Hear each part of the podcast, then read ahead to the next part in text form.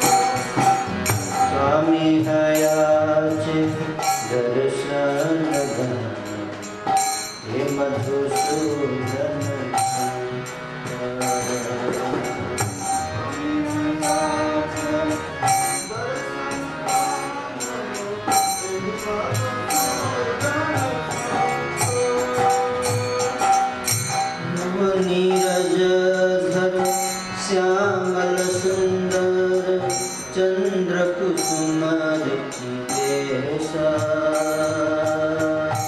गोपी गाभिका